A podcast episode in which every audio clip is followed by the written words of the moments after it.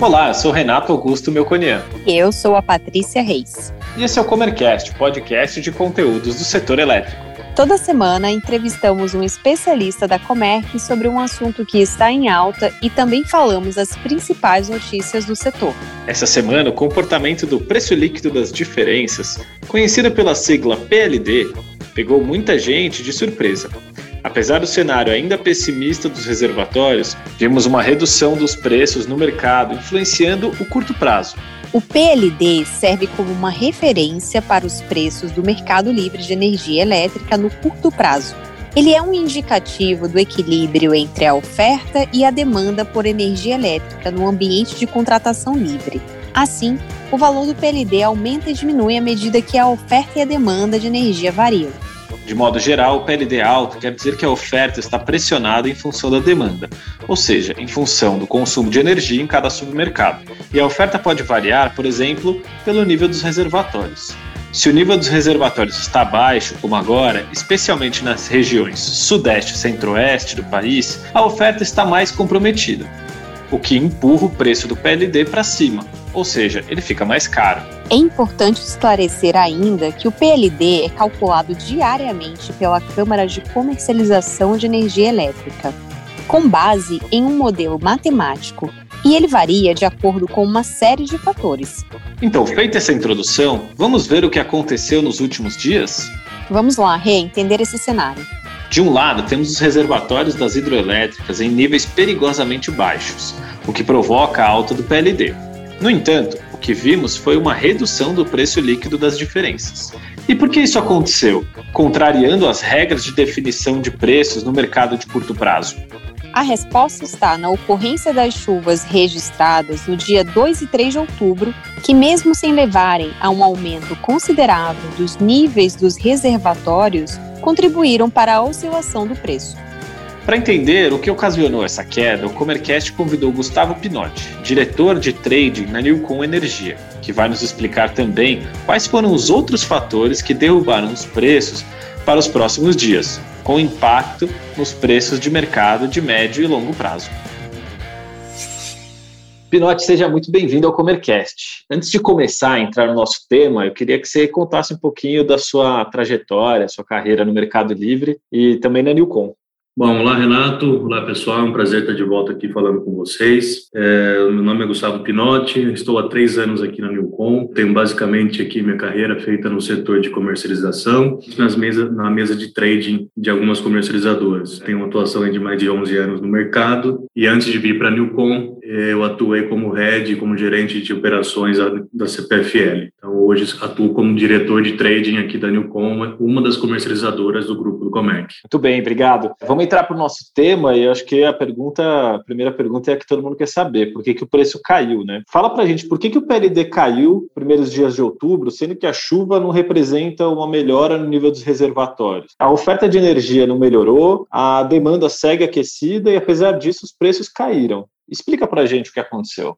Renato, vamos lá. A gente não está louco. A gente está vendo os noticiários, a gente sabe que a situação dos reservatórios ainda são ruins e as pessoas que não estão no dia a dia do negócio podem sim achar estranho esse movimento. O que acontece é que, de uma forma bem resumida, dentre outros fatores que, que justificam o preço alto que a gente estava vendo, além dos reservatórios, são algumas coisas momentâneas. Ou seja, na formação de preço, a gente tem uma sigla que a gente usa bastante no mercado que chama ENA, Energia Natural Afluente.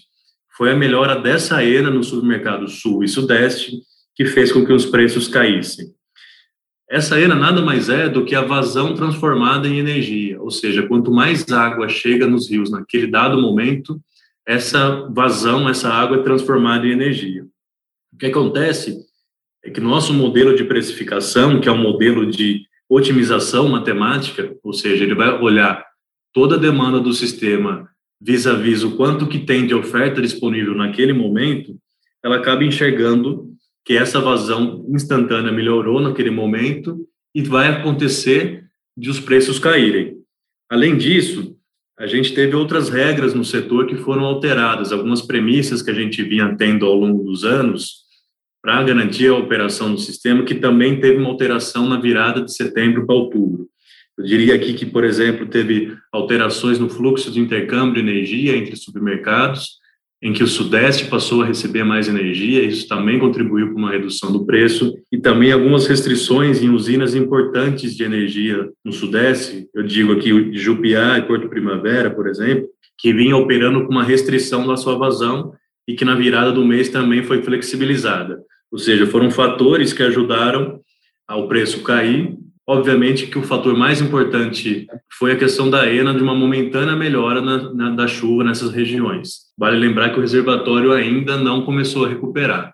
Finote, mas assim, como que as comercializadoras se preparam no dia a dia para essa oscilação tão grande no mercado? Bom, é uma ótima pergunta. A gente sempre tem aqui, ressalta a importância de, principalmente para o consumidor, de na hora da contratação, escolher uma comercializadora com, com histórico e que tenha um, um bom é uma boa capacidade financeira, tá? porque são nesses momentos, de fato, que a gente pode encontrar problemas. Como a gente se prepara, eu tenho certeza que aqui dentro do grupo, seja Comec Trading, seja a Newcom, como a gente trabalha com isso. Então, eu, como, como dos responsáveis pela mesa, primeiro, a gente sabe que esse é um período que essa oscilação tende a acontecer. Né? Assim, é um período de, a partir de outubro, novembro, que dá a entrada do período úmido, a gente já tem que ter a consciência, teremos volatilidade nos preços de mercado. E principalmente depois de um período tão grande de altas e de estabilidade no preço para cima, a gente tem que estar aqui preparado através de, de modelos de riscos bem desenhados, uma equipe de middle, né, uma equipe de precificação bem antenada com o que está acontecendo e, obviamente, estando por dentro da, das condições de meteorologia. Né? Então, eu acho que são vários os fatores aqui para a gente estar preparado se lembrando que acho que o mercado todo ano tem ocorrências nessa linha, é um mercado que a gente não pode ter certezas absolutas. O que, que eu quero dizer com isso? Nem sempre o que está muito claro, que parece que vai ser muito alto, que não tem jeito de cair, é verdade. Então, a gente está preparado para isso. Eu acho que aqui nas duas mesas do Grupo Comec a gente sabe lidar muito bem com essas oscilações e tem uma equipe, tem um risco muito azeitado na hora de tomar nossas decisões. É, você falou da ENA, é, como um fator de, de mudança do PLD, a gente sabe que tem alguns, né, o armazenamento, a entrada de outros geradores, né, a gente viu que, que houve o início de operação da usina térmica de GNA no Rio de Janeiro, que foi antecipado em um mês. Você pode comentar isso para a gente? Teve alguma representatividade no PLD?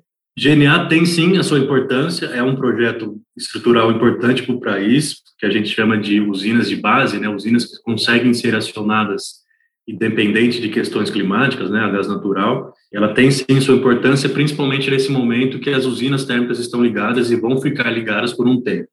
Acontece que o mercado tem, o, o INES tem uh, alguns critérios de operação fora da ordem de mérito. O que isso quer dizer? Essa usina está sim ligada, ela é importantíssima para o suprimento de do país de energia, mas ela não está entrando na formação de preço porque o CVU dela hoje é superior ao que está sendo considerado na formação de preço do PLD. Então, de uma forma resumida, ela tem sim sua importância, de certa forma, ela acaba impactando no preço de uma forma secundária, porque ela estando despachada, a gente consegue poupar água de outras usinas hidrelétricas, mas não necessariamente a entrada dela teve um impacto tão grande na formação de preço. Certo. É, Pinote, ah, eu tenho certeza que a maior parte dos nossos ouvintes são consumidores. Você falou para a gente que é muito importante o consumidor é, ver com quem ele está comprando sua energia, mas eu entendo que devam ter outras coisas que ajudam o consumidor a se proteger. Eu queria que você comentasse um pouco sobre isso e aproveitar também o que, que o consumidor pode esperar para esse mês de outubro em termos de preços de energia. Bom, eu costumo dizer que para o consumidor é, é importante fugir dessa oscilação. Acho que esse é um mundo que aqui as mesas de comercialização estão, estão ligadas o tempo, o tempo todo, todos os dias, vendo os vários fatores aqui que oscilam no preço. Então, eu diria para o consumidor, é, principalmente nessas horas, ser conservador, ou seja, conversar com o seu gestor, aproveitar eventualmente uma queda no preço e travar seu orçamento aí para frente, é, mas sempre alinhado aí com a expectativa de junto com o seu gestor. Ou seja, resumindo aqui, fugiria dessa oscilação. que esperar dos preços? De fato, o que a gente tem ainda é um cenário reservatório que hoje, né, que passado apenas uma semana de outubro, os reserva, o reservatório do Sudeste, que é o principal do país, ele parou de cair, que é um sinal importante, mas ele ainda não começou a recuperação. A gente ainda depende dessa uma continuidade de chuvas, tá? Então, o mercado a gente costuma brincar que tende a é, exagerar um pouco as reações. Quando chove, tende a imaginar que vai chover para sempre e, consequentemente, o preço futuro acaba cedendo um pouco. E o contrário também é verdadeiro. Então, acho que aqui ainda é uma, eu poderia dizer, um momento de cautela, que é um bom sinal, as chuvas estão começando a acontecer, aonde tem que começar a acontecer, mas ainda a gente está numa situação ruim. O que a gente espera, dado o nível de reservatório que a gente ainda tem, para os próximos meses, até o fechamento desse período úmido, a gente ainda espera muita volatilidade. Uma dica que eu posso deixar aqui é, eventualmente fugir dessa, dessa volatilidade e travar um preço que faça sentido para o consumidor e no seu orçamento. Beleza, agradeço pelas dicas aí, acho que os nossos ouvintes também. Para finalizar, e já te agradecendo aí pela participação, é, deixa um contato para os nossos ouvintes aqui, para eles, de repente, tirarem alguma dúvida, ou até mesmo se eles estiverem procurando uma, uma trading para compra de energia. Claro, é, o nosso e-mail aqui da Newcom é mesa@newcomenergia.com.br. Aqui a gente pode ah, atendê-los aí da melhor maneira. Também eu deixo o nosso site. Nosso site tem bastante informação relativo a essas questões de, de informação de preço, de como funciona o mercado. Então, acho interessante também acessar o nosso site, que é o www.newcomenergia.com.br. As emendas inseridas na medida provisória 1055, conhecida como MP da crise hídrica, conseguiram desagradar o governo, parlamentares e associações que representam diferentes segmentos do setor elétrico. Dez dessas associações assinaram um manifesto contra o que classificam como forte impacto nas tarifas pagas pelos consumidores.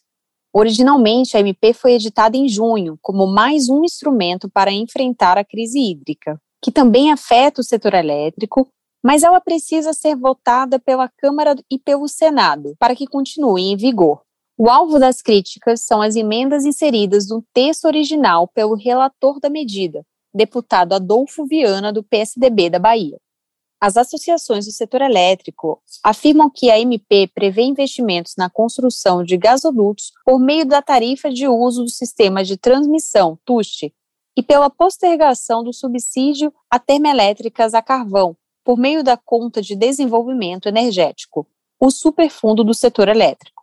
Representantes do setor avaliam que os itens previstos no relatório podem onerar as tarifas de energia em 46,5 bilhões de reais. Por esse motivo, o Ministério da Economia pretende sensibilizar os parlamentares para que o relatório seja revisto. A Agência Nacional de Energia Elétrica aprovou o edital do leilão emergencial que será realizado em 25 de outubro, para garantir o fornecimento de energia a partir de 2022.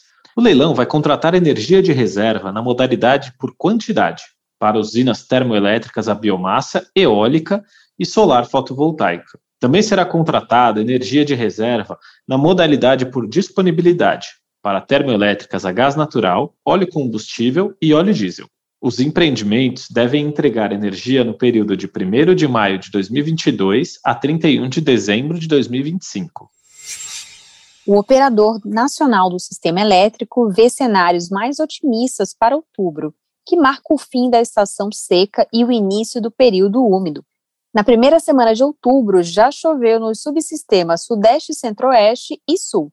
Houve estabilidade na região Norte e pouca chuva no Nordeste. Apesar do otimismo pela chegada das primeiras chuvas da primavera, o ONS prevê que até o fim de outubro elas ainda ficarão em níveis abaixo da média histórica para todos os submercados, a não ser para o sul, que ficará acima da média.